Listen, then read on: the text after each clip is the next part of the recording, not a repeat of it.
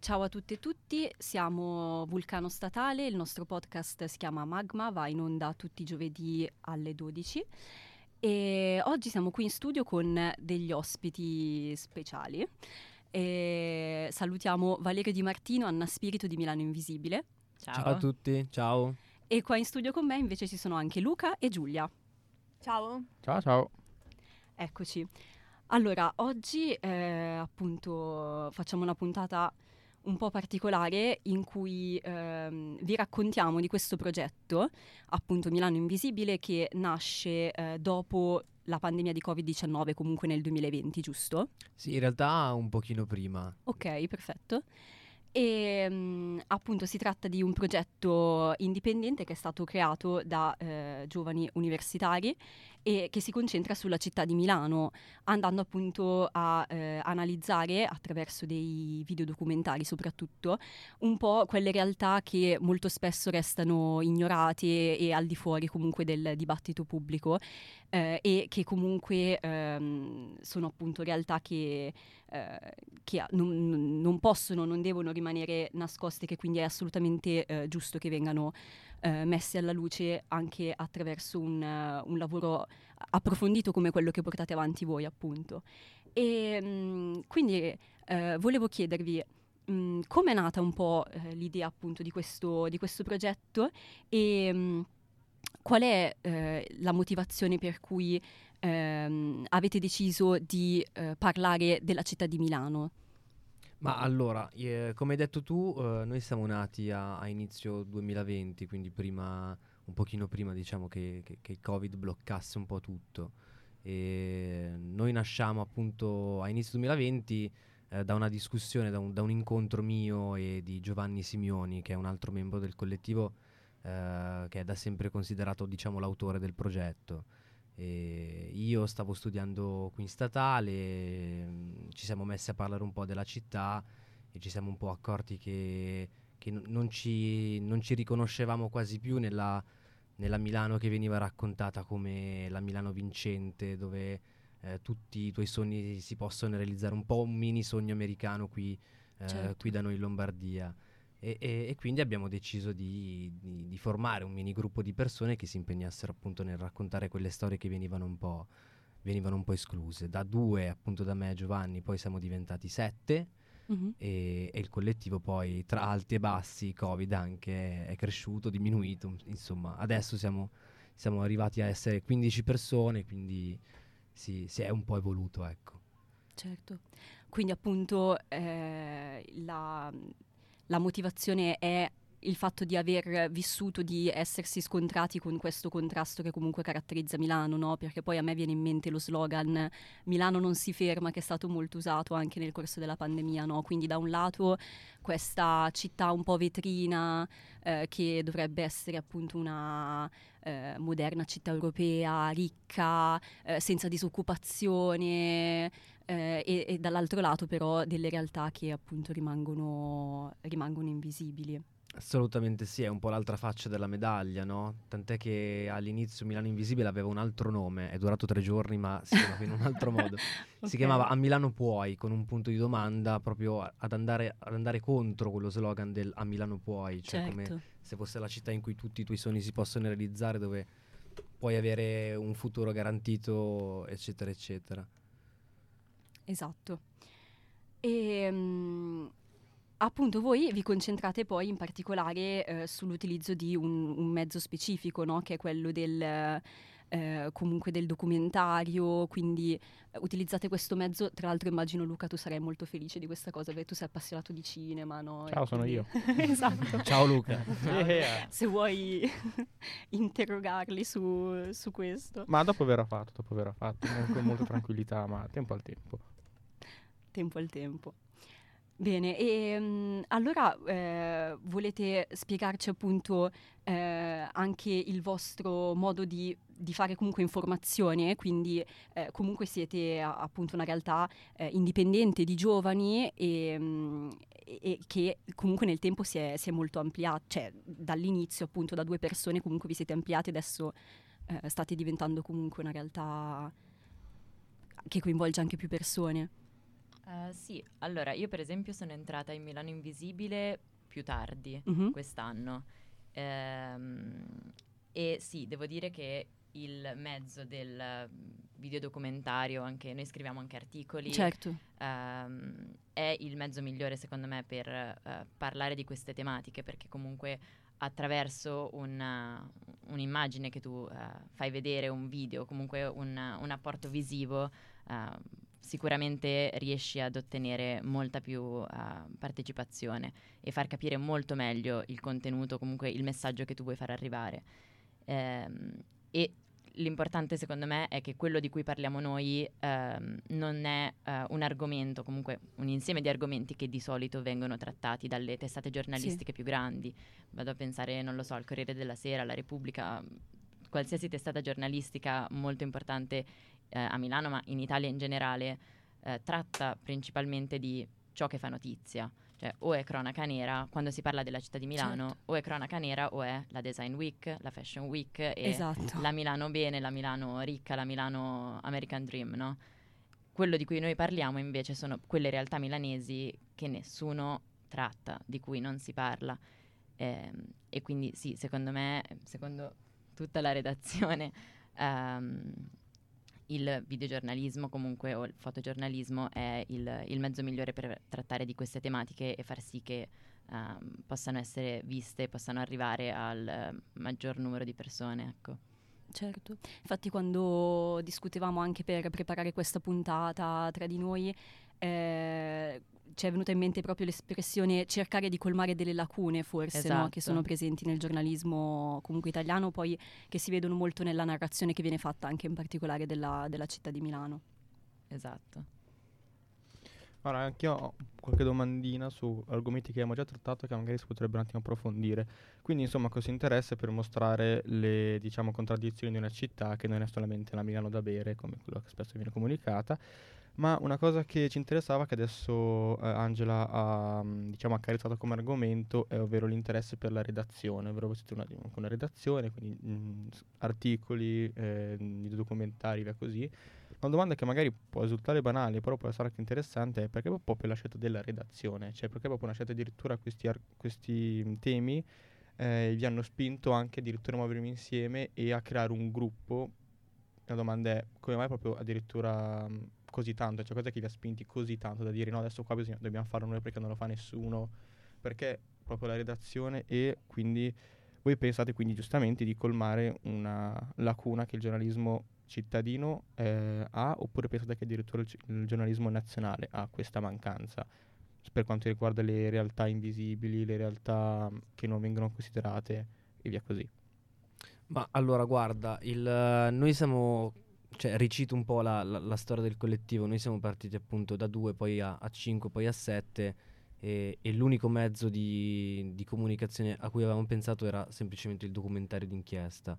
Eh, questo banalmente perché eravamo pochi, tutti con i nostri impegni e questo ci sembrava il mezzo più potente per arrivare a, a fare questo tipo di lavoro qui.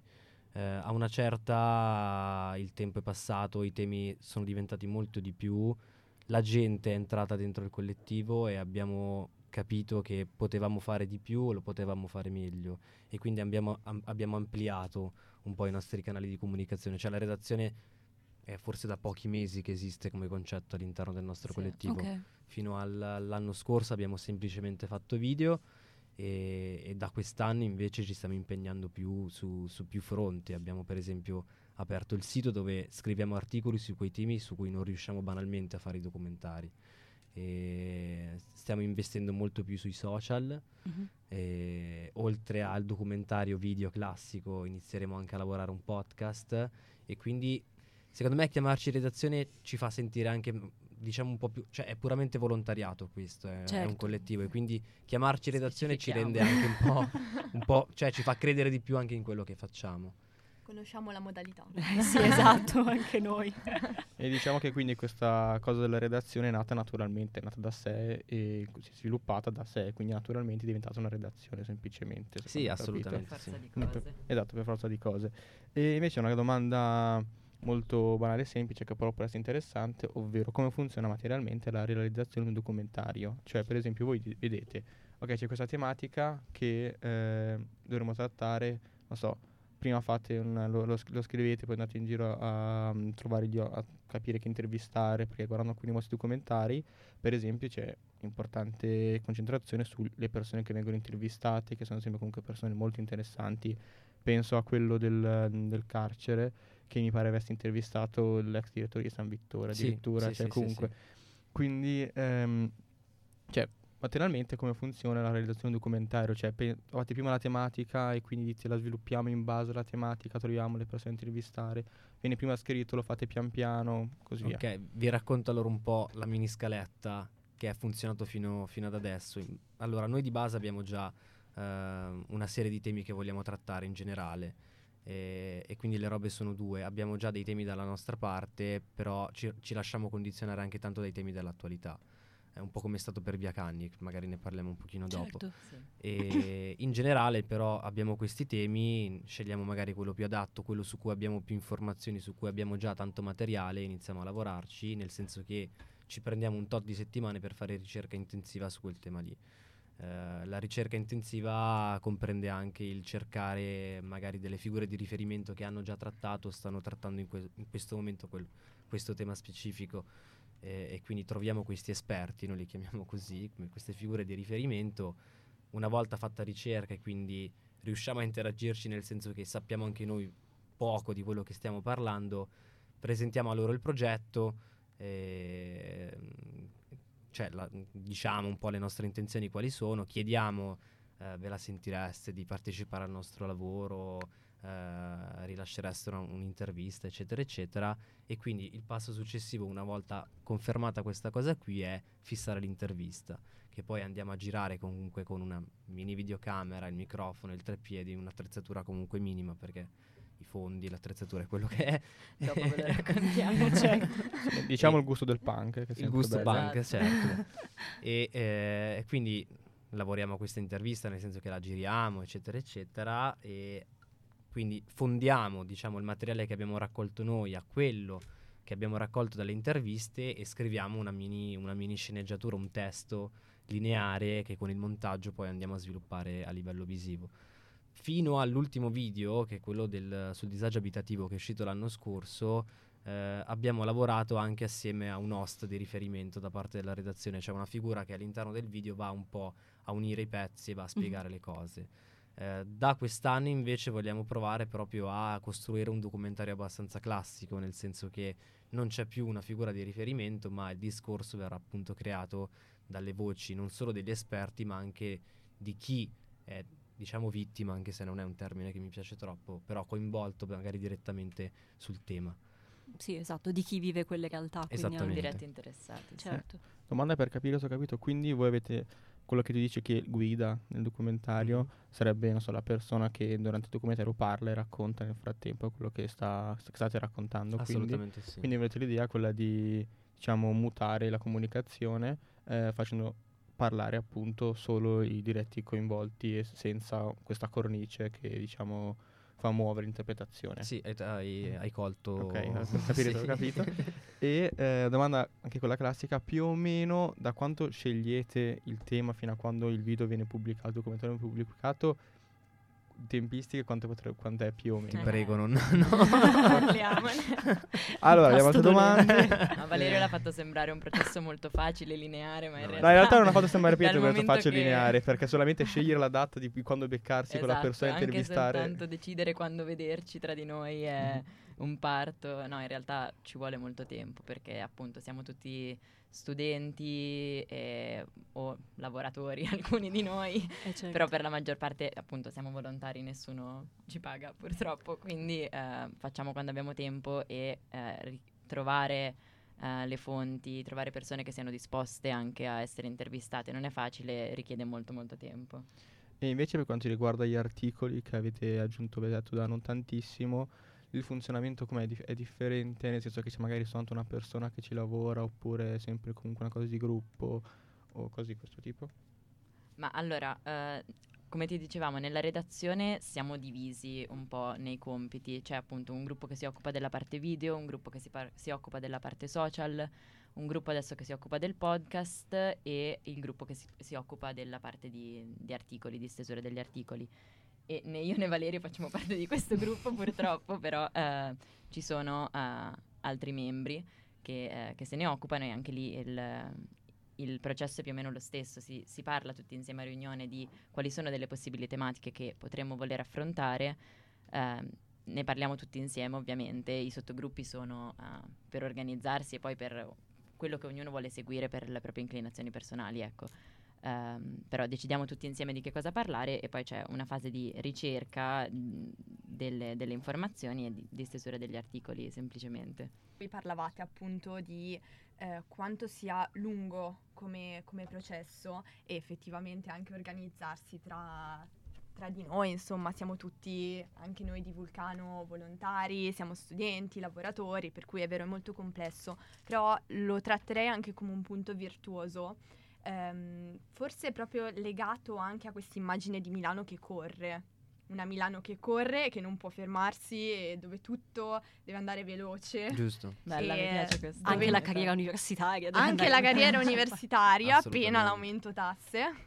Ma al di là di questo, eh, proprio secondo me nell'attività giornalistica, di ricerca documentaria, eccetera, è importante proprio la lentezza, la cautela, eh, il mettersi in dubbio e rivedere anche le proprie posizioni e non buttarsi no, sulla conclusione facile, per cui sicuramente è anche una bella proposta di una modalità alternativa per conoscere, informare e informarsi, quindi questo insomma sì, ci tenevo certo, a dirlo. Certo. E visto che appunto stiamo parlando di redazioni che si autogestiscono, eh, si autofinanziano anche, quindi la prossima domanda è come vi finanziate? Anna, quanti, quanti soldi abbiamo al momento? Uh, allora, al momento sul nostro conto corrente di Milano Invisibile ci sono ben 14 euro. Ottimo.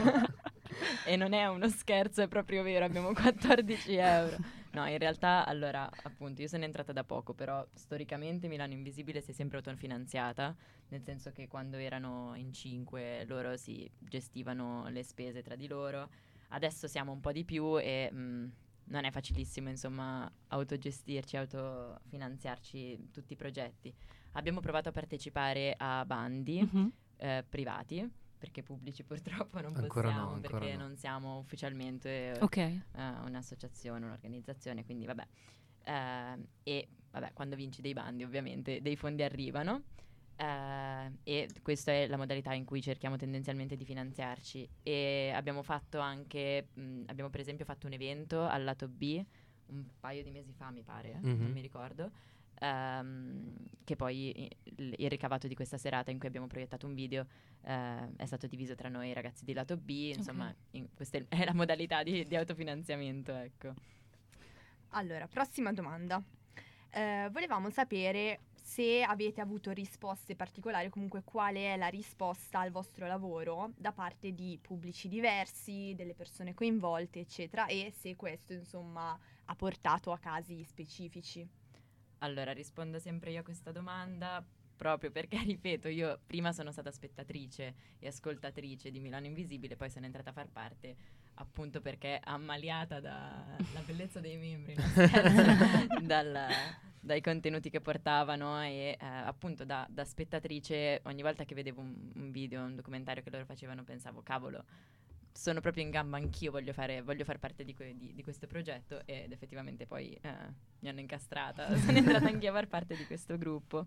Eh, e la risposta che tendenzialmente abbiamo da, dal pubblico, dall'audience che abbiamo è, è positiva e ehm, spesso, soprattutto nell'ultimo periodo per fortuna, infatti siamo molto contenti di questa cosa, ehm, abbiamo ricevuto eh, apprezzamento e soprattutto inviti da parte di eh, realtà esterne, per esempio eh, la settimana scorsa Valerio è andato al CIC, che è un centro culturale mm-hmm. in cui è stato proiettato il nostro video sul, sul, disagio abitativo e appunto lui è andato come ospite, ne ha, ne ha un po' parlato.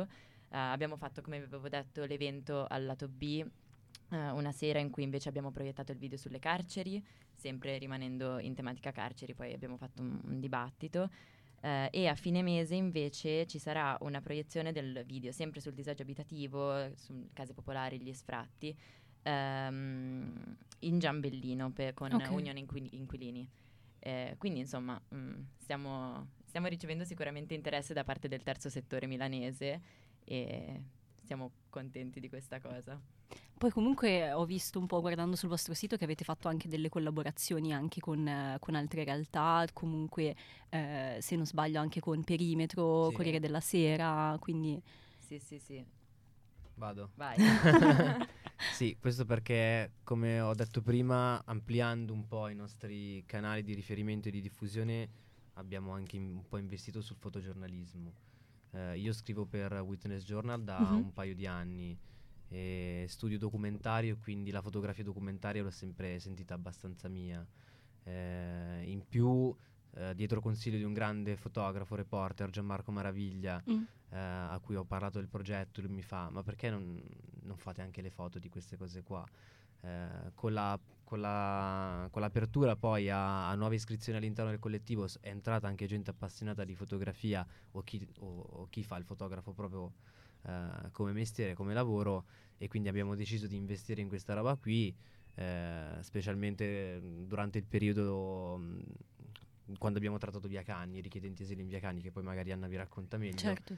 e facendo appunto le foto lì siamo riusciti ad avere delle pubblicazioni interessanti. Oltre a Witness Journal, come, come già detto prima, abbiamo pubblicato su Perimetro, eh, vincendo anche il Perimetro Award, che è questa cosa che ogni mese loro scelgono i progetti più interessanti, e anche sul Corriere della Sera. Questa è stata una, una bella soddisfazione. Certo. Anche appunto per eh, cercare di ampliare il più possibile il dibattito su, su sì. questi temi Sì. che è molto importante. E magari portare avanti proprio questo metodo giornalistico di cui parlavamo prima, che Diverso, esatto, Esatto, rispetto a quello è che giro. un'alternativa, esatto, è una Esatto. proposta alternativa. Se volete approfondire un po' magari le tematiche che, che trattate, se c'è qualcosa in particolare che volete raccontarci. Ma allora, forse la cosa più fresca di cui possiamo parlare è appunto la situazione di Via Cagni, quella che è stata la situazione di Via Cagni dal momento che si è chiusa, per fortuna per sfortuna, non, non- non si capisce, non si può dire. Eh, quello che è successo è, non, non so se lo sapete, se l'avete seguita, Sì. che è cambiata la procedura per fare richiesta d'asilo alla questura di Milano, che prima era in una questura centrale in via Montebello e poi è stata spostata in zona periferica, proprio tanto periferica, eh, Mhm. che è via Cagni. E mh, quello che, quello che è cambiato è che non si poteva più fare richiesta, di, eh, richiesta d'asilo tutti i giorni della settimana, ma solamente il lunedì. E eh, vi lascio immaginare quante persone sul territorio di, Mag- di Milano eh, debbano, vogliano Certo. fare richiesta d'asilo. E quindi quello che succedeva era che la domenica sera si creavano delle code infinite di fronte alla questura che poi rimanevano lì per tutta la notte eh, per fare richiesta d'asilo, appunto con eh, scontri spesso con la polizia perché inevitabilmente Certo, insomma poi. succedeva questa cosa. La notizia è- ci è arrivata, a me è arrivata tramite il Naga, non so se conoscete il Naga, comunque è una, un'associazione che si occupa principalmente di eh, diritti dell'immigrazione, irregolare e regolare, insomma sul territorio di Milano, di cui vabbè io sono socia, ma mh, al di là di quello eh, ho proprio appena ho visto la notizia ho pensato cavolo altra realtà invisibile di Milano di cui dobbiamo assolutamente parlare ed effettivamente siamo stati tra i primi ehm, giornali, tra virgolette, si potrebbe dire così, a interessarsi, a interessarci alla questione e ad andare effettivamente la sera di domenica a, eh, fare video, fare domande eh, al, ehm, alle persone che, che erano lì in coda. Poi dopo due o tre settimane hanno iniziato ad arrivare tutti i giornalisti, tutta la stampa, la gente con scritto press sul- Esatto. sulla maglietta e effettivamente l'avrà visto anche Valerio che era lì con me, la situazione è cambiata, perché ovviamente quando tu sai che eh, la stampa arriva c'era molta meno digos, c'era tutto molto più ordinato, più funzionante, meno scontri con, con le forze armate. E quindi già quello che tu vai a raccontare è diverso. E questo secondo me potrebbe essere un po' un esempio di quello che noi cerchiamo di fare, raccontare una storia, raccontare una realtà per quello che è e non eh, tramite il filtro di ehm, quello che fa piacere vedere o sentire, non so. Certo. Assolutamente. Ehm, Diciamo che per eh, diciamo, immortalare la Milano invisibile bisogna un po' rendersi invisibili. Esatto, esatto. Giusto, giusto. Esatto. Sì. E poi dimostra il fatto che nel momento in cui si va a parlare di certi temi e la cosa assume una certa rilevanza, eccetera, poi eh, le cose possono cambiare perché dopo arriva il il fatto che magari si dice o no, hanno scoperto che succede questa cosa, adesso Sì, parleranno male di noi, allora cerchiamo di Esatto. all'inizio- tendenzialmente non di risolvere i problemi, ma magari di nasconderli Esatto. di nuovo Sotto in altro tappeto. modo, esatto. Esatto. Ma invece su questa cosa qua, eh, che mi ha parlato della risposta di altre realtà, altri magari giornali, non solo, eh, risposte invece dal vostro lavoro dal punto di vista dei diretti interessati, non so, magari di- ehm, quando avete fatto i documentari sul problema delle case, su magari delle persone che hanno quel problema lì, magari vi hanno risposto, vi hanno scritto qualcosa, vi hanno ringraziato, non lo so, magari no, magari sì. Ma in realtà sì, cioè nel senso che ha dato i suoi frutti dopo, secondo me, questa cosa qui. Eh, perché nel momento in cui abbiamo caricato banalmente il video sulle case popolari non, non ricor- non ricordo un, un feedback molto mm, rapido, diciamo, molto fresco. Però in realtà ne- in, questi ultimi, in, queste ulti in queste ultime settimane, in questi ultimi mesi stiamo ricevendo dei feedback anche per, que- per quel, per quel progetto lì. Ehm, che ti scaldano quasi il cuore, cioè ti fanno credere in quello che fai alla Sì. fine, perché appunto ricordiamo volontariato eccetera eccetera. E una roba che io continuo comunque a non capire, anche perché continuo a criticare quel video da più punti di vista, però eh, ci fa piacere, cioè è una bella roba, nel senso che non- non solo eh, le persone coinvolte direttamente all'interno del video, ma anche altri che lo guardano e ti invitano a proiettarlo per, per poi, par- per poi far partire un dibattito sul video e sul tema. Cioè è una roba comunque importante, senti di contribuire anche in minima parte a un qualcosa, ecco. Sì, poi dà anche molto l'idea di come i problemi siano sentiti da più parti, anche se magari non se ne parla o non si vedono, e di come ci siano, cioè siano una costante, perché se il problema si fosse risolto magari ci sarebbe meno, non so come dire, meno audience, meno clamore, Mhm. e in realtà il problema, Esatto. soprattutto quello abitativo, sappiamo che in Sì. questi ultimi tempi è anche peggiorato. Assolutamente sì. Esatto. Ma invece, eventualmente adesso, avete mai avuto invece risposte negative? Il vostro qualcuno che vi ha criticato, dicendo no, cosa stai facendo? Ma, Eh, cose di questo tipo, magari no, perché è una realtà comunque non ma durante, però durante la fase di ripresa o in durante generale, la, dai. la Sì, pubblicazione? sia, durante- sia dopo la pubblicazione, sia durante, sia durante la fase di ripresa, non so, ma c'è stato Ma fa- ci fatti interessanti di... Ci Ma magari so, so che hanno riportato, non lo so, su altre cose, c'è stato il dibattito e qualcuno ha detto che sono sti qua che vengono qua a parlare. Magari non è successo, però Ma magari di curiosità allora, mia. in, eh, durante le proiezioni, fortunatamente no, eh, nei commenti di YouTube certe volte ce n'è qualcuno un po' sopra le righe, cioè vabbè, il classico commento sul detenuto del buttare la chiave, Certo, eccetera, vabbè, eccetera. E, mm, invece durante una fase- le fasi di riprese, mi ricordo quando abbiamo girato il video sul disagio abitativo a San Siro, più volte eh, della gente diciamo poco raccomandabile era venuta un po' a, a tastare il terreno, a chiedere cosa stavamo facendo, con aria un po' minacciosa. Eh, cioè, San Siro è una zona difficile dove girare, quindi Beh, certo, magari c'è diffidenza, Eh, uno sì. vede comunque che si fanno riprese, eh, potrebbe esserci sì, magari. appena ti vedono lì con magari la videocamera o un microfono, non lo so, si, si insospettiscono un attimo, capito? Sì, poi magari se stai parlando di loro, dico, oh, cosa, cosa vuoi? Eh, cioè, casa mia, oh, eh. Quindi, boh, però è una, una curiosità che avevo, perché può essere aneddoti interessanti, come hai infatti detto. Mm. Altre domande, voi? Allora, eh, per concludere, volevamo chiedervi se avete dei progetti, insomma, in cantiere in questo periodo. Vai tu, vado io. Vai tu, poi vado, Vado io. io. Allora, vabbè, progetto di cui mi sto occupando io in questo momento, cioè non me ne sto occupando io, se- ce ne stiamo occupando in tanti, eh, è la stesura di un podcast, ehm, sul- sempre sulla questione delle carceri e sul perché secondo noi il sistema carcerario italiano attuale non funziona, è anacronistico e va cambiato e quali sono le possibili alternative. Basta, non dirò altro perché sennò vado Perché- di esatto, spoiler. perché esatto. non va bene. Però questo è un progetto che abbiamo e che prima o poi potrete, potrete ascoltare. Mentre per quanto riguarda il video, invece, abbiamo iniziato la, la produzione di- del nuovo documentario eh, che sarà sul Giambellino, un, un approfondimento sul quartiere da più punti di vista e sarà un progetto più completo, nel senso anche perché a livello qualitativo non verrà pubblicato su YouTube, ma girerà festival. Questa è la nostra, eh, una- è la nostra Nuova nuova, intenzione, nuova politica.